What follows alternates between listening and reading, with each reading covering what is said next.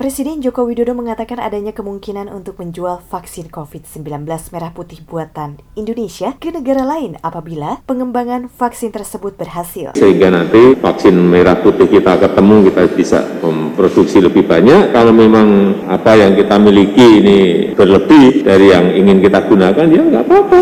Dijual ke negara lain. Karena negara lain ini di ASEAN saja saya lihat belum ada yang siap dengan vaksin sebanyak yang tadi saya sampaikan. Jokowi mengatakan Indonesia sendiri sudah mempunyai perjanjian atau komitmen dengan Tiongkok dan Uni Emirat Arab untuk penyediaan vaksin COVID-19.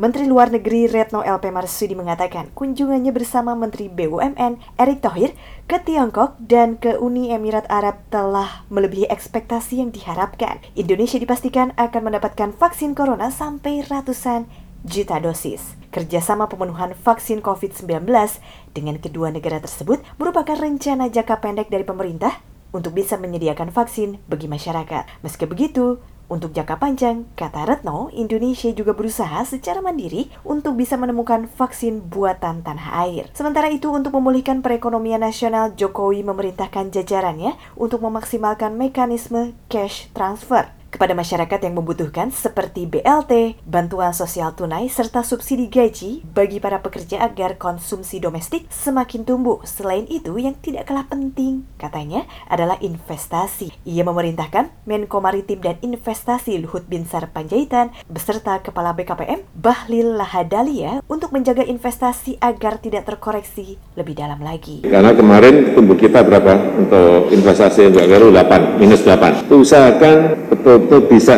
kalau tidak bisa plus ya jangan sampai di atas 5 minusnya. Kuncinya di situ. Tadi malam saya sudah ngomong banyak dengan kepala BKPM Bahlil sudah menyanggupi sanggup Pak? 213 triliun. Ini betul-betul bisa terrealisasi sehingga betul bisa mendongkrak growth kita. Sementara itu Menko Perekonomian Erlangga Hartarto menyebut perkembangan penanganan COVID-19 di tanah air lebih baik dari sebelumnya. Hal tersebut katanya dilihat dari angka rata-rata kesembuhan yang sudah mencapai 70 persen melampaui angka dunia yaitu 68,1 persen. Ia juga menyebut perekonomian cenderung mengalami tren yang positif. Anggaran pemulihan ekonomi nasional telah terserap 25 persen dari pagu anggaran 695 triliun rupiah. Pemulihan ekonomi nasional juga terlihat dari 36 perusahaan Indonesia yang melantai di Bursa Efek Indonesia yang telah membukukan keuntungan atau profit yang lebih baik dari tahun lalu. Apalagi didukung oleh harga-harga komoditas yang sudah membaik, baik itu dari segi harga minyak, kemudian harga